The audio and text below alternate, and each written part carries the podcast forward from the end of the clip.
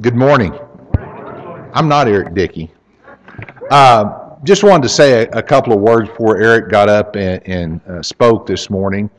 Uh, you know, what uh, Tommy has said and, and what Bob said is true. This uh, church has had a long, long history in being involved in uh, child care and children's homes. And in fact, I think several years ago, this church actually ran its own children's home.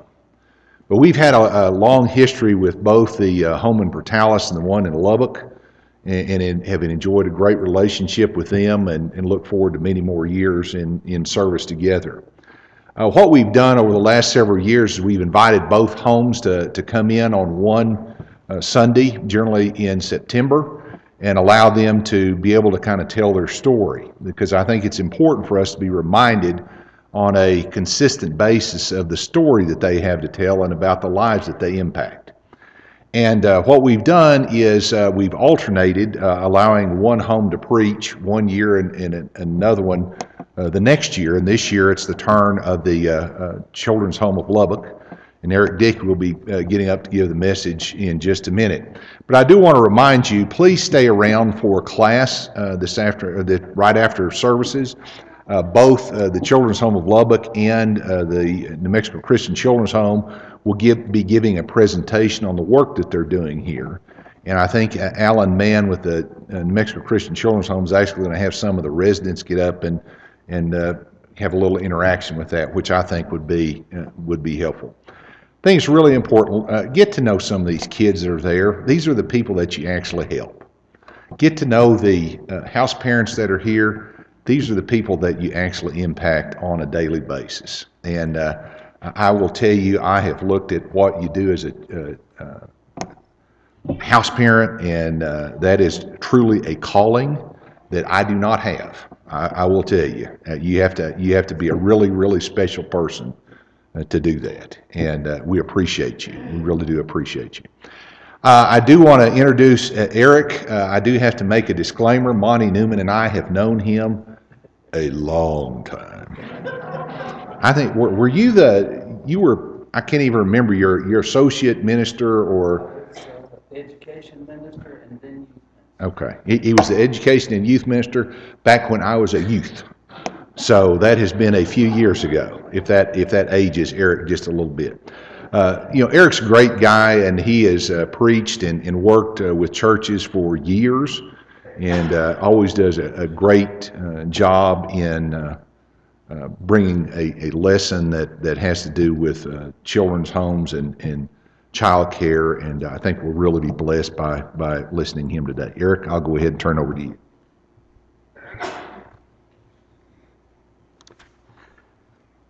It is always a joy for uh, me to be able to be here at Taylor Street because of ties I have with wonderful friends and with all of you, but also because of the ties that we have through your participation in the work of these two children's homes.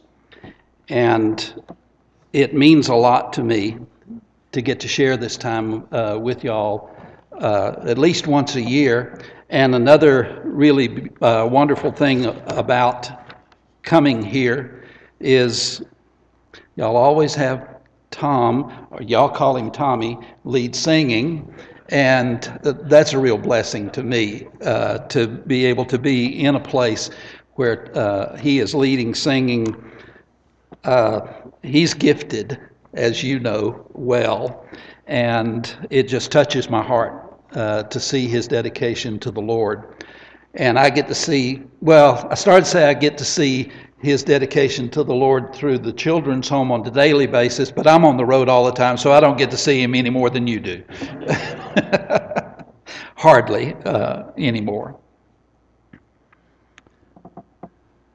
Luke 24, verse 45 and following.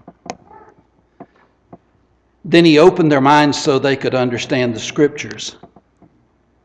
He told them, This is what is written the Messiah will suffer and rise from the dead on the third day, and repentance for the forgiveness of sins will be preached in his name to all nations, beginning at Jerusalem. You are witnesses of these things. I'm going to send you what my Father has promised, but stay in the city until you have been clothed with power from on high. What we have just shared there is Jesus' commissioning of the disciples. Now, some may think it's the commissioning of the apostles, but no, it's a commissioning of the disciples. And I think we ought to look at this and say, how did these people get to this point where Jesus would say, You are my messengers?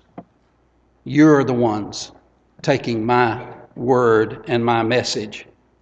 How'd they get there? Had to be something happening to bring them to that point. And when we talk about the disciples, I don't know about you, but the one that I always think of first is Peter. Actually, he's the one that's listed first on several of the listings of the apostles, and I think there's a reason for that.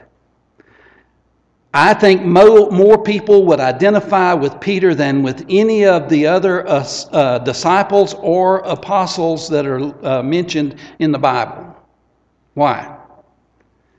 Because it took him a long distance drive to get from where he started out to the point where it would say, then he opened their minds so they could understand the scriptures. To me, he is the really the epitome of a disciple. And in the Gospel of Luke, there are some points that are made that I believe show how he got from being Simon the fisherman to being Peter the rock that Jesus depended on. Let's look at some passages that uh, tell us how he came to be at this point where Jesus would entrust everything to him.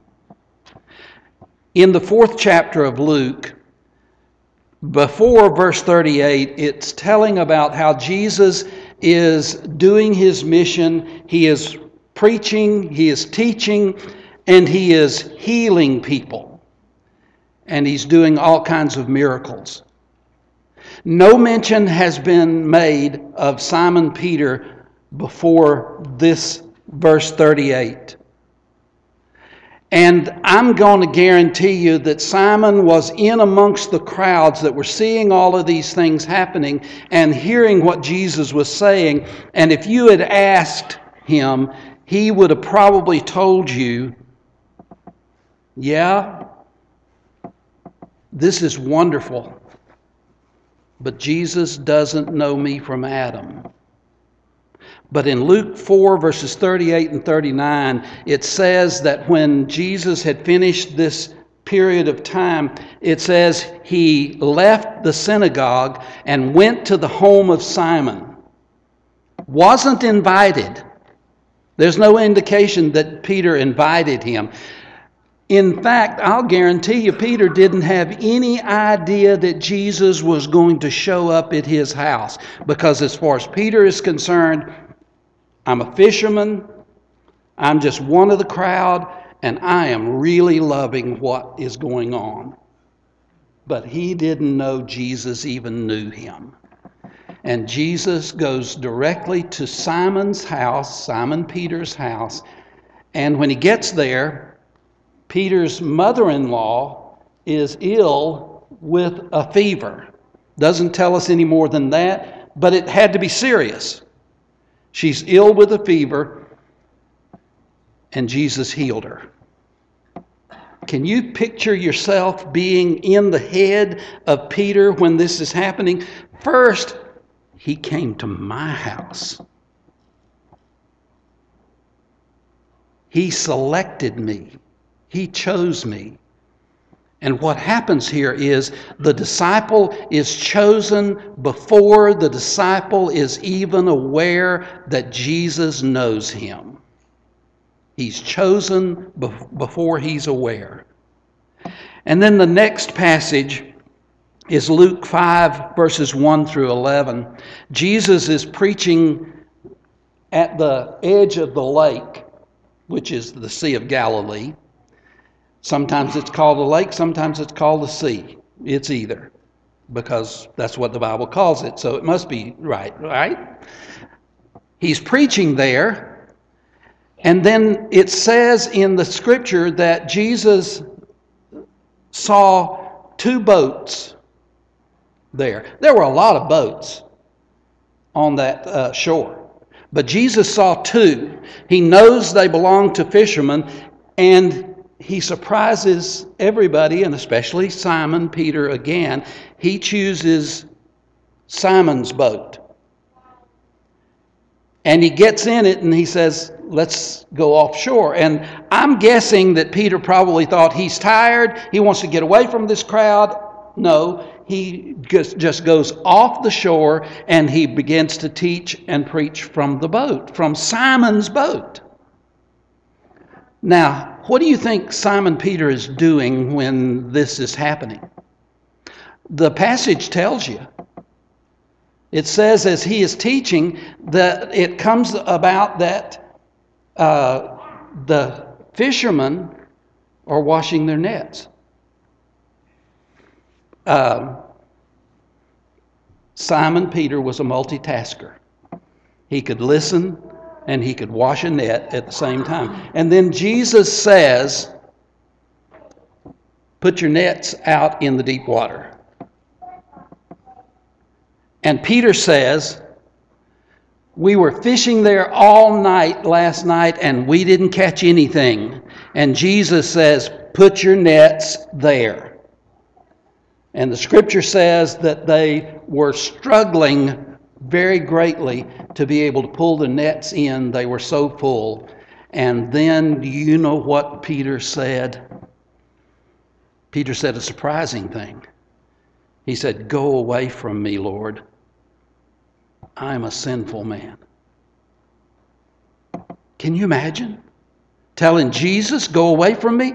That's what Peter said, and Peter speaking from his, from his heart. He is speaking his whole heart because he knows he is unworthy of any contact with Jesus. Peter's not thinking about being a disciple or being an apostle here. Peter doesn't think that's possible because he says, I'm a sinful man. That's the second lesson of the disciples in his education. He's got to understand that he's unworthy of being a disciple.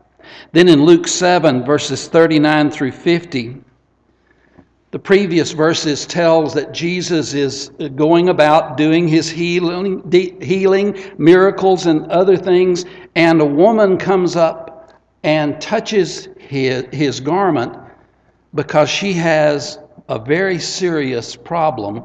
And the scripture says that when she touched his garment, she was cleansed of her illness.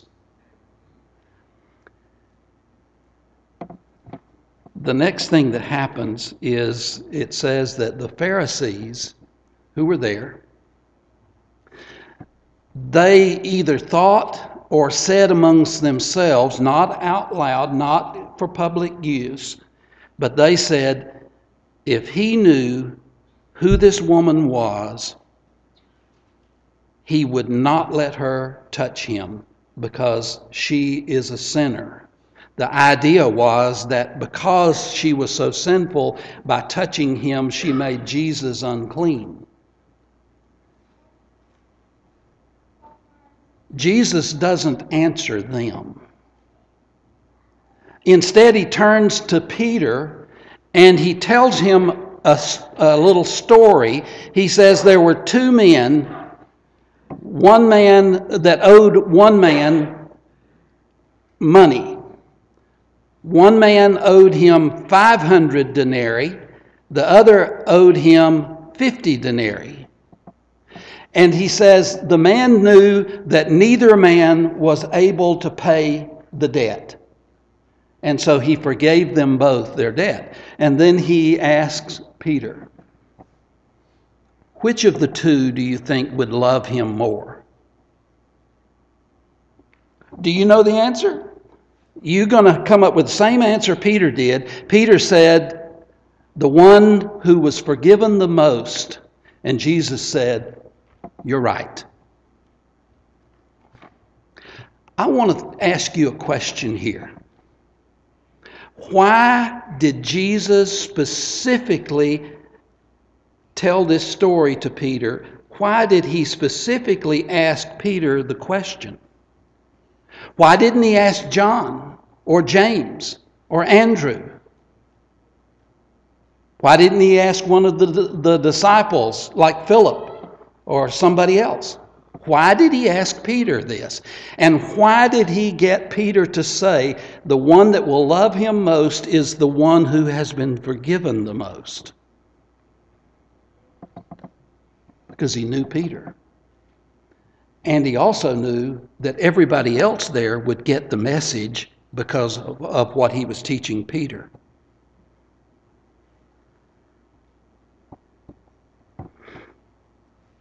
Then Jesus turned to the woman finally. And he didn't say anything to her about her touching him, and he didn't say anything to her about the serious health issue that had been healed. What he said to her was actually, he didn't talk to her. He talked to everybody else, and he says, I tell you, her many sins have been forgiven. You think he intended for Peter to get a lesson from that? Why Peter? Why not James or John or one of the others? Why Peter in, uh, uh, specifically? I think we'll see the answer a little bit later. Then in Luke 9, verses 18 through 20, they've been doing all of these things uh, Jesus and the disciples have been doing all of these things, and specifically the, the 12 who became known as the apostles, they've been doing all of these things, all of this teaching, and Jesus had been doing all of these miracles and all of these healings. And he just kind of stops, maybe in the middle of the road, and he turns to them and he says, who do men say I am? Now he's asking all of them this. And they begin to answer. Uh, they say, some say you're John the Baptist, some say you maybe Elijah come back from the dead. And then he says, Who do you say I am? Who answers? It's Peter that answers. He doesn't hesitate. He immediately speaks up and says, God's Messiah. Most important thing he could have said. He said, You are God's Messiah. He's saying much more than what you and I might read that phrase as saying. What he's saying is, You are everything that God has promised. Other versions say you are the Christ. That just simply means the Messiah. Peter says, God, you are God's Messiah. Now, I want you to know something about him at this stage.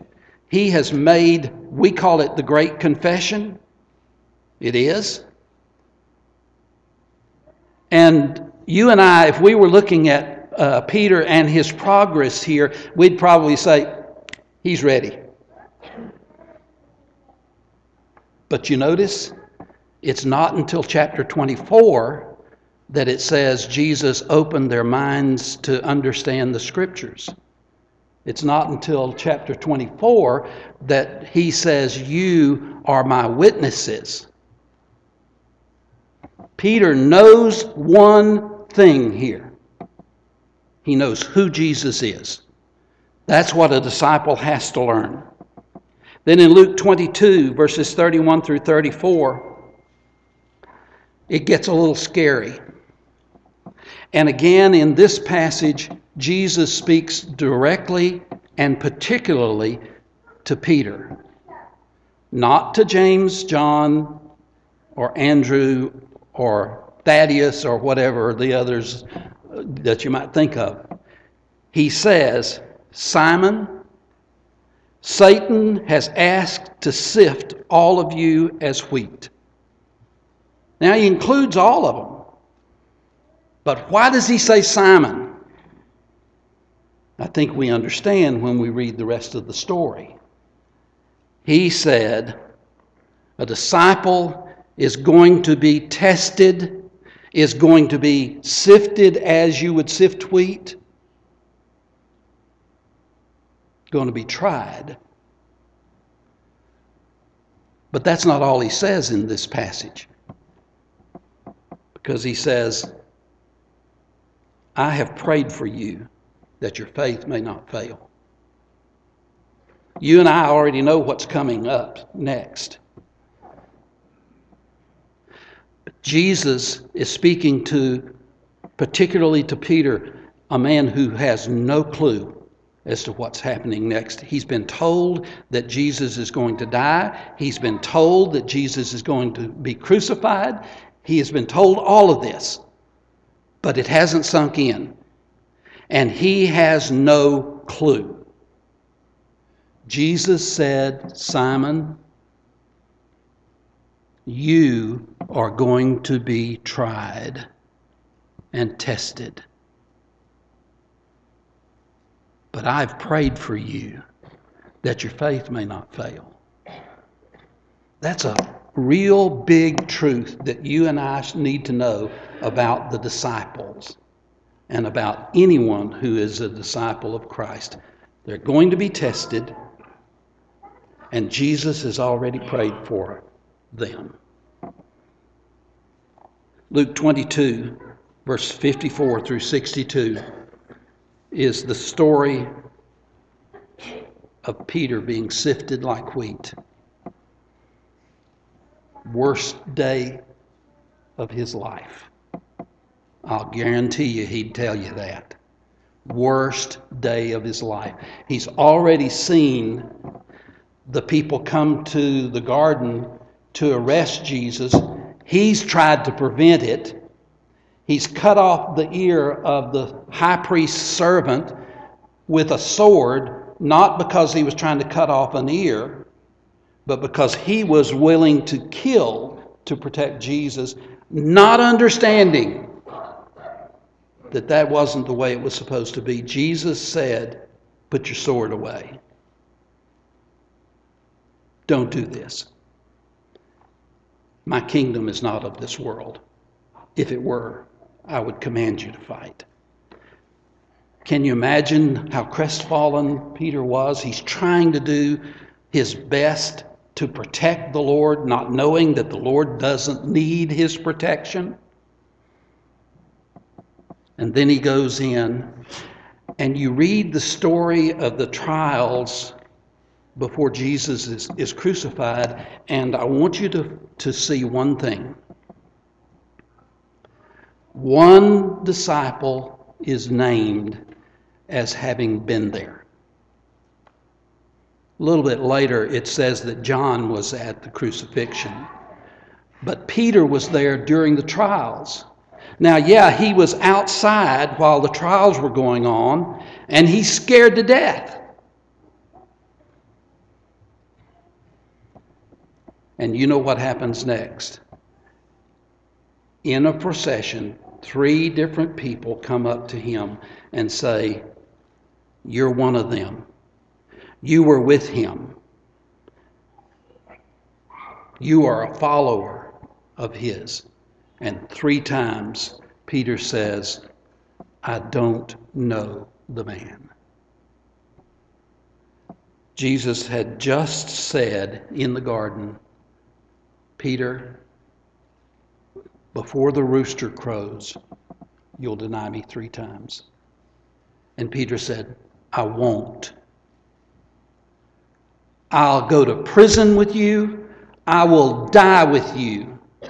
I will not deny you. And the scripture says, the rooster crowed. And it says, and he went out and wept bitterly.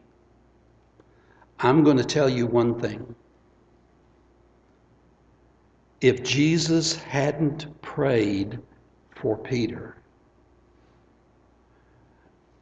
the bitter tears wouldn't have meant anything.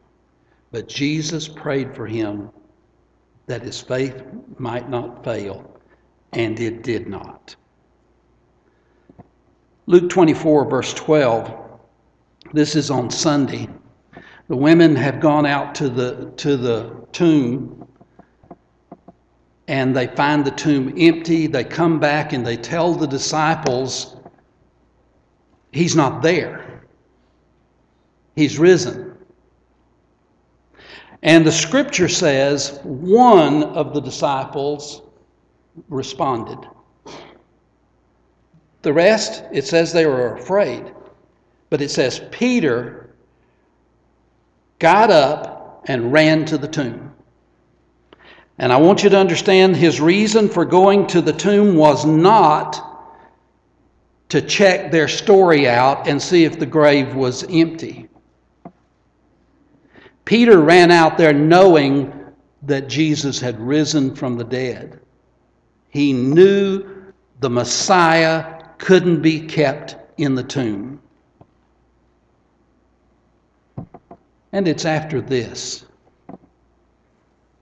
that Luke records. Then he opened their minds so they could understand the scriptures. He told them, This is what is written the Messiah will suffer and rise from the dead on the third day, and repentance for the forgiveness of sins will be preached in his name to all nations, beginning at Jerusalem. You are witnesses of these things. I'm going to send you what my Father has promised, but stay in the city until you have been clothed with the power from on high. This is the education of one disciple that we're talking about here. There were other parts of his education, but these are specifically what Luke tells us applied to Peter. What application in our lives should we make? From what we've just read and studied. First, Jesus chose me before I was aware. Jesus chose me before I was aware that He even knew me. Jesus chose me before I was aware that I could possibly be a disciple. Jesus chose me first. Second, I am unworthy of his choosing. There's never anything I could do to become worthy, but he still chose me. Third, I am forgiven and I am being forgiven. Everything that I do is in His hands because I am His disciple. He chose me, even though I was unworthy. Fourth, He is my Savior. He is the Messiah that God sent for me. And fifth, as His disciple, I will be tried. I will be tested. Hard times will come. Satan won't leave me alone. But Jesus has already prayed for me that my faith will not fail. Sixth, I will fail him. We all do. But Jesus has prayed for me that I, my faith may not fail. And seventh, when it's the right time, He will open my mind to, the, to understand the Scriptures. And eighth, I am His witness. And notice I did not say, I will be his witness. I am his witness. Because he said, You are my witnesses.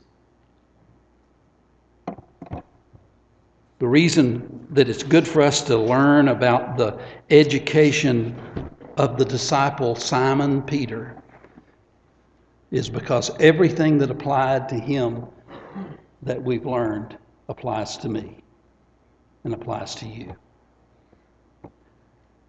And God, through his Son Jesus Christ, entrusts us with the best message that has ever been heard anywhere on earth.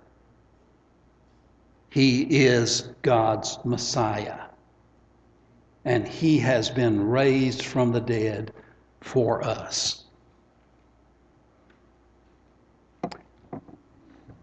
Where are you in your relationship to Jesus? Are you like Peter was in the beginning? standing there, watching, listening? Are you at the point where you, you see that, that He has paid attention to you, chosen you? Are you at the point where you can acknowledge He is the promised one? Are you at the point where you can stand up and say, I may not know the right thing to do, but I'm going to do the thing that I think God wants me to do? Are you at the point where you can say, I'm unworthy, I'm a sinner? Are you at the time where, because of the things that you've done, the tears come because you realize you haven't lived up to being that disciple. And are you at the point where you're re- willing and ready to open your heart and open your minds to understand the scriptures the way Jesus wants you to understand them? And are you at the point where you recognize that He has given you a charge, and that charge is you are my witnesses? If you are needing prayers of this church, this is a time that you can make, make that need known. If you're in need of being buried with Him in baptism, that's the beginning of discipleship because you surrender to Him. This is the time that you can do that. Why not respond to the Master and become His disciple today as we stand and sing?